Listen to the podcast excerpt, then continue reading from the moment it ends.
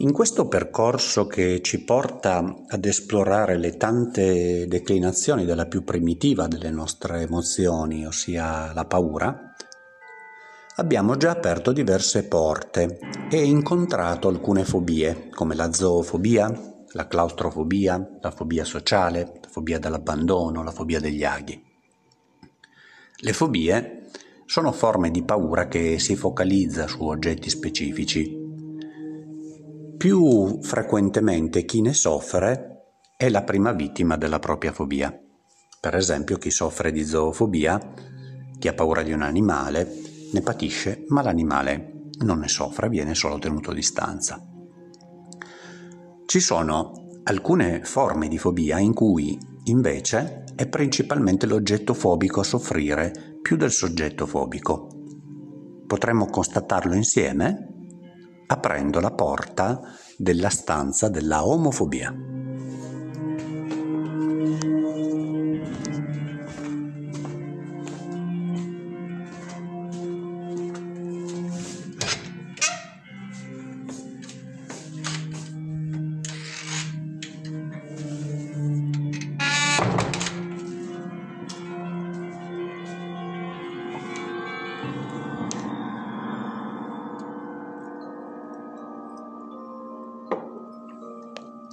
L'omofobia è la paura immotivata delle persone omosessuali. In realtà questa parola non descrive così precisamente quello che accade. Chi soffre di omofobia non percepisce una vera e propria paura delle persone omosessuali. Sarebbe più corretto parlare di pregiudizio, di ostilità, di avversione che in alcuni casi possono diventare aggressività verbale o violenza fisica nei confronti delle persone omosessuali, che diventano vittime di rifiuto e di intolleranza. Si potrebbe parlare di omonegativismo, un atteggiamento mentale che è più frequente nelle persone con rigidità mentale, con insicurezza anche relativa alla propria sessualità, scarsa informazione, ma che è anche il frutto di un insieme di messaggi negativi ricevuti nel percorso di crescita, come per esempio la convinzione che l'omosessualità sia una malattia o la confusione tra omosessualità e pedofilia o tra omosessualità e disforia di genere, oppure la censura della realtà delle relazioni affettive tra persone dello stesso sesso, censura che sicuramente nel nostro paese negli ultimi decenni è diminuita soprattutto nei mezzi di comunicazione che si stanno dimostrando più inclusivi, più attenti. L'atteggiamento negativo nei confronti dell'omosessualità è molto frequentemente frutto di ignoranza, della convinzione che l'essere umano sia geneticamente eterosessuale, che dunque l'omosessualità sia un'anomalia. In realtà la ricerca in ambito etologico ha dimostrato che la omosessualità e la bisessualità, così come la eterosessualità, sono presenti nella maggior parte delle specie animali, nei primati e dunque anche negli esseri umani. In natura invece tra gli animali non si osservano forme di omofobia. Le persone o le società più insicure sono più arroccate nella difesa della propria identità e quindi poco propense ad entrare in contatto con qualsiasi minoranza che può mettere in discussione i loro sistemi di credenze e che viene percepita come una minaccia. Anche se eh, l'Italia non fa parte dei 77 paesi in cui l'omosessualità è ancora considerata un reato o degli 11 in cui è punita ancora con la pena di morte, anche se non sono rimasti molti a considerarla un peccato imperdonabile, anche se negli ultimi anni sono aumentati i diritti per le persone omosessuali ed è diminuita la mm, istituzionale, la cultura rimane fortemente patriarcale, intrisa di stereotipi di genere e di schemi binari della sessualità. E nemmeno le più chiare evidenze scientifiche sono sufficienti a sradicare certe convinzioni. Se il senso comune dice che le donne hanno meno capacità di leadership degli uomini o che sono il sesso debole o che gli uomini sono meno sensibili delle donne, questo diventa un assioma nonostante la realtà ci dimostri spesso che non è corretto. La mentalità dominante è ancora eterosessista e questo fa sì che i bambini, ancora prima di arrivare alla pubertà, ricevano molte informazioni relative ai ruoli di genere e al fatto che l'orientamento omosessuale è innaturale e dunque sbagliato. Questi messaggi costituiscono un mindset che può favorire l'incomprensione e l'intolleranza per ciò che non rientra nello schema binario eterosessuale. È dunque molto frequente, soprattutto nei microcosmi più omofobi, che la formazione dell'adolescente e della sua possibilità di costruire una identità sana sia intralciata e venga ostacolata e compromessa la costruzione di una buona autostima e che al contrario si formi un assetto mentale intriso di cognizioni negative relative al proprio valore, alla propria adeguatezza, alla propria amabilità, nel caso in cui ci sia un orientamento omoaffettivo. La ricerca scientifica ci ha permesso di osservare come spesso chi soffre di omofobia vive un conflitto interno tra attrazione e repulsione sessuale verso le persone dello stesso sesso.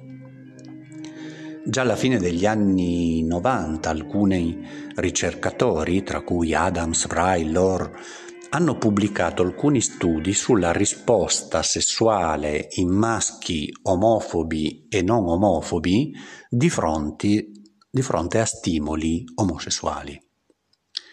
Sia omofobi che non omofobi hanno avuto una risposta sessuale di fronte a video che presentavano scene di sesso eterosessuale o di donne omosessuali.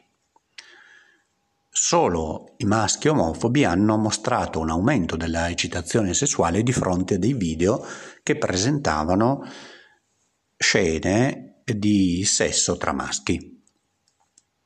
Queste ricerche hanno confermato le ipotesi già molto prima avanzate dalla teoria psicanalitica che l'avversione di alcune persone verso l'omosessualità sia l'altra faccia del desiderio omoerotico represso e della presenza di omosessualità latente. Eterosessualità, bisessualità, omosessualità sono la normalità assoluta. Quello che invece non è così sano è proprio l'omofobia. L'attrazione erotica verso persone dello stesso sesso non è una perversione sessuale e dal 1990 l'omosessualità è stata cancellata dal DSM, che è il manuale di riferimento internazionale per la classificazione dei disturbi sessu- mentali. Già molto prima, ossia negli anni 50, venivano pubblicati i rapporti Kinsey che ci insegnavano come tra il comportamento esclusivamente eterosessuale e quello esclusivamente omosessuale ci sono almeno sei gradi diversi e intermedi e come la sessualità sia qualcosa di molto meno rigido e soprattutto di variabile nel tempo di quello che eh, possiamo rappresentarci attraverso certe semplificazioni molto riduttive e poco inclusive delle diverse soggettività. L'omofobia in Italia è ancora altamente diffusa e si esprime in tanti modi, attraverso l'evitamento e isolamento delle persone omosessuali, attraverso la discriminazione, che spesso si verifica in contesti scolastici o lavorativi, attraverso l'aggressione verbale, fisica, il bullismo, che negli ultimi decenni è anche diventato cyberbullismo, oppure attraverso la svalorizzazione, la denigrazione, la derisione delle persone omosessuali. Una espressione di omonegativismo è l'outing, ossia la rivelazione dell'orientamento sessuale di una persona contro la volontà o senza il consenso di questa persona. Il coming out, ossia la scelta di parlare del proprio orientamento sessuale, è una scelta che deve essere sempre lasciata alla libertà e ai tempi individuali.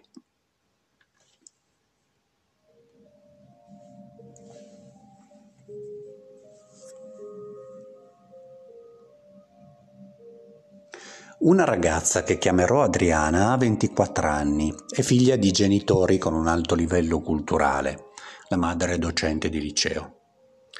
Adriana nel corso della sua adolescenza, a 13 anni, ha messo a fuoco il suo orientamento affettivo e sessuale. Già a quell'età si innamorava di altre ragazze pur avendo una buona sintonia anche con i maschi.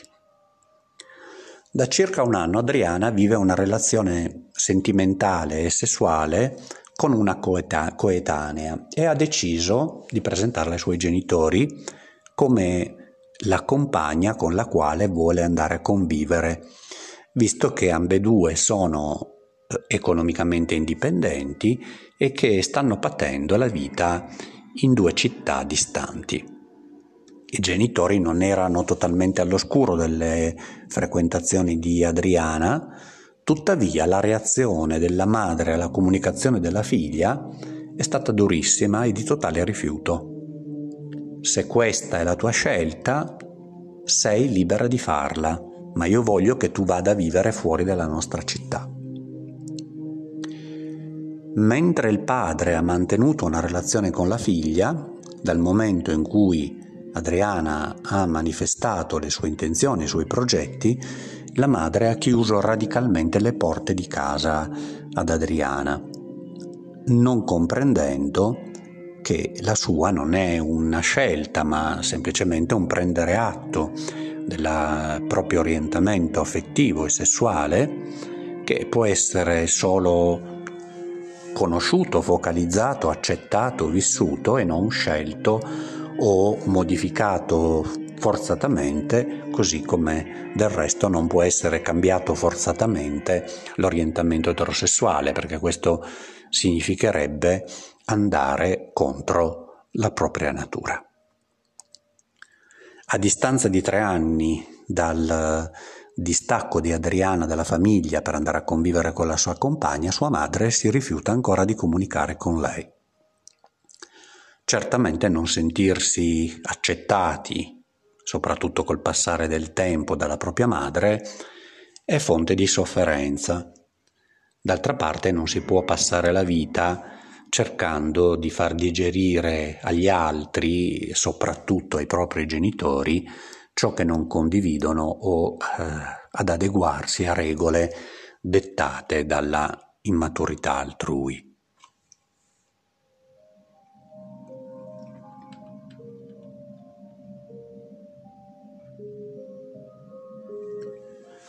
Un ragazzo che chiamerò Gianluca è uno studente della scuola superiore. Verso i 17 anni fa le sue prime esperienze sessuali con dei ragazzi poco più grandi. Non è minimamente attratto dalle ragazze e questo lo aiuta a non avere dubbi sulla propria sessualità. Nella sua classe ha un rapporto privilegiato con una compagna che è tra le prime persone a cui parla delle sue esperienze in via del tutto confidenziale. La fiducia nella compagna, tuttavia, è assolutamente mal riposta, perché nell'arco di pochi giorni tutta la classe è a conoscenza della vita intima di Gianluca che diventa l'oggetto di battute, di scherzi sgradevoli, di esclusione da parte di molti compagni e successivamente anche di bullismo attraverso i social. Quando Gianluca si ribella di fronte all'insulto di un compagno, viene aggredito verbalmente e fisicamente da tre ragazzi e altri che estono alla scena non intervengono in suo aiuto. La frequentazione della scuola diventa giorno per giorno sempre più faticosa. Gianluca inizia a soffrire di ansia, di insonnia, di problemi intestinali, sino a quando si rifiuta di andare a lezione e si chiude in casa. Il rapporto non buono col padre complica la situazione di Gianluca che non porterà a termine l'anno scolastico, sceglierà di cambiare istituto, ma nella nuova classe si terrà in una posizione molto di autodifensiva, comunicando in modo solo superficiale con tutti i nuovi compagni. In alcuni momenti Gianluca ha desiderato di morire e rappresentarsi un futuro sereno per lui è stato davvero difficile.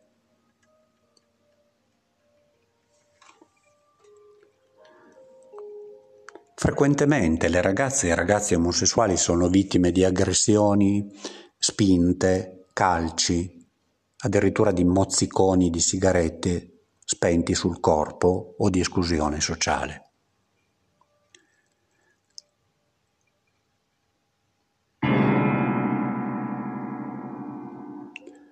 L'omosessualità è una brutta malattia, ne sai qualcosa tu.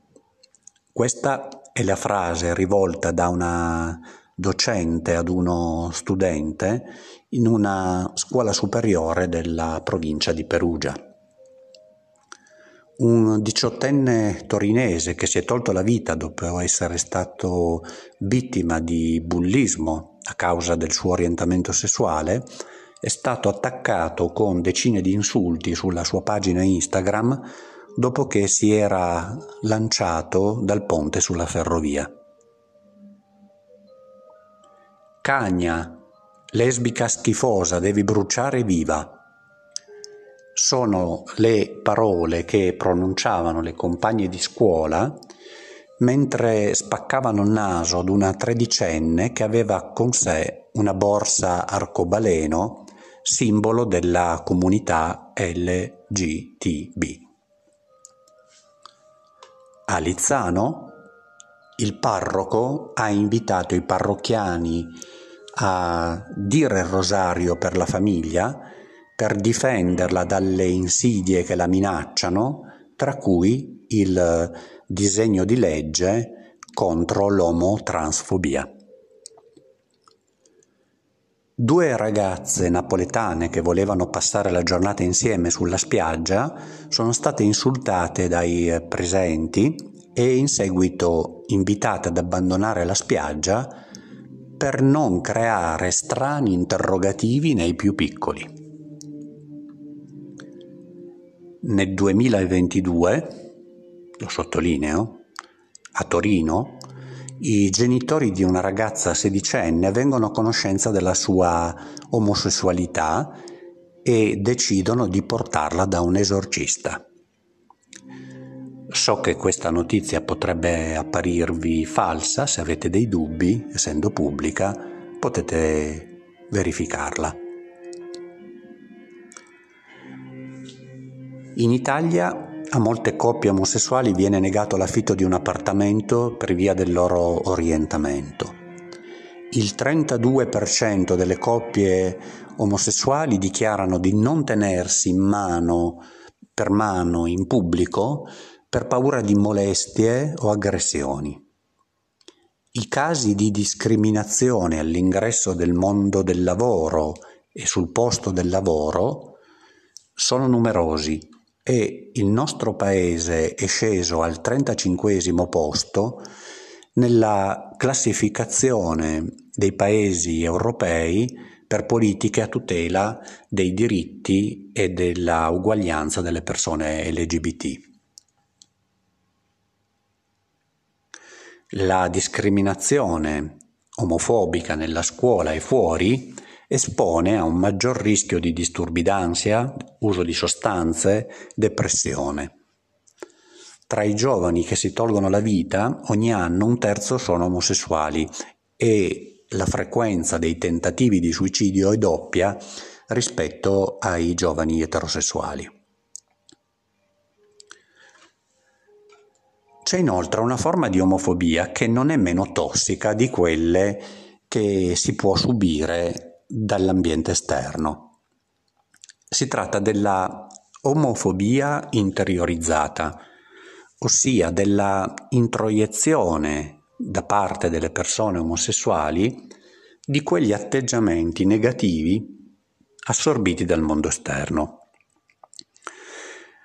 Questo può essere quasi evita- inevitabile nei uh, preadolescenti, negli adolescenti, crescendo in contesti prevalentemente eterosessuali, ma se queste convinzioni intrapsichiche non vengono elaborate e superate possono causare un ventaglio di disturbi psichici e ostacolare sia il benessere psicologico che l'autoaffermazione. La piena accettazione della propria omosessualità passa attraverso un processo di maturazione che solitamente inizia con una certa difficoltà nel vivere serenamente la propria affettività e sessualità, in quanto essendo eh, diversa dall'orientamento della maggioranza viene svalutata.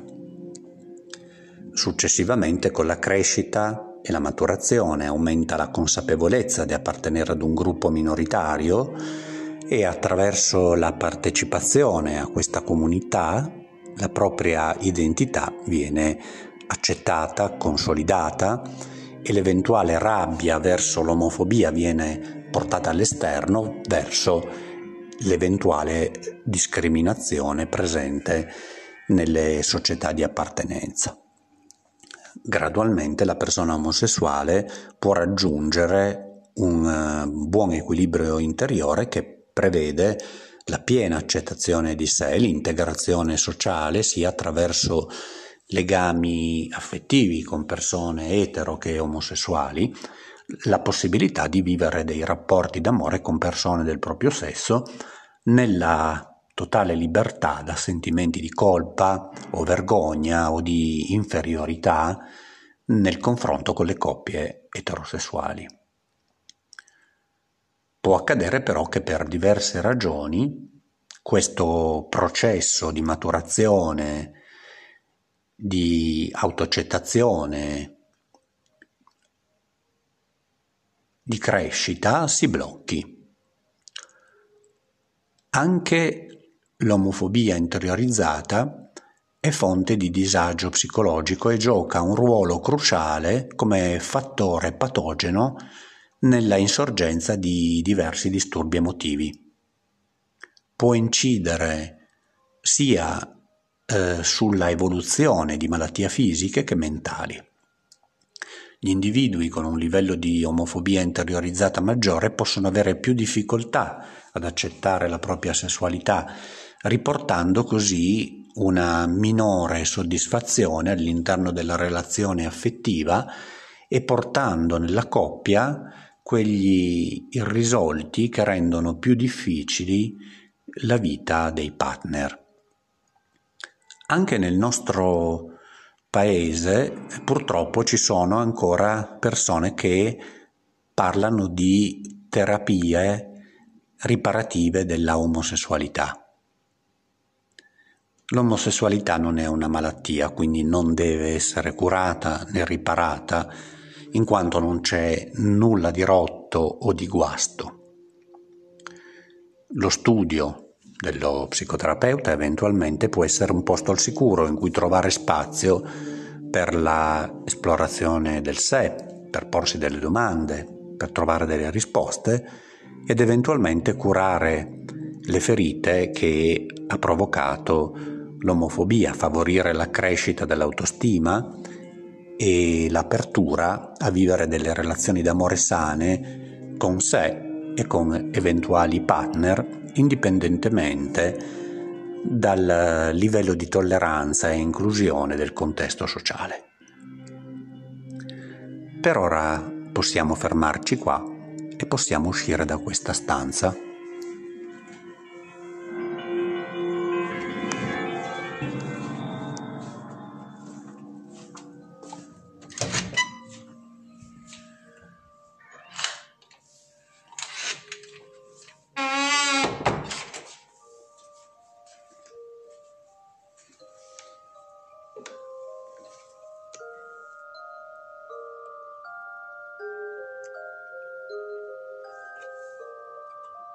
Prima di lasciarci, vi ricordo che tutti i nomi e riferimenti e dettagli di storie che ho conosciuto attraverso la mia professione, presenti in questo episodio e in tutti gli episodi del podcast, sono stati modificati al fine della protezione della privacy. Se in questo episodio non ho parlato di transfobia non è perché ritengo il tema meno importante, ma perché la disforia di genere richiede un suo spazio di approfondimento che troveremo più avanti. Vi informo che in Italia esiste una gay helpline, un servizio gratuito per chi subisce discriminazioni omo-transfobiche il numero da contattare è 800 713 713. Chi invece desidera ricevere documentazione relativa a ricerche pubblicate sull'argomento trattato in questo episodio può richiedermele attraverso la mia pagina online Bruno Ramondetti, miodottore.it. Grazie per l'ascolto, a presto.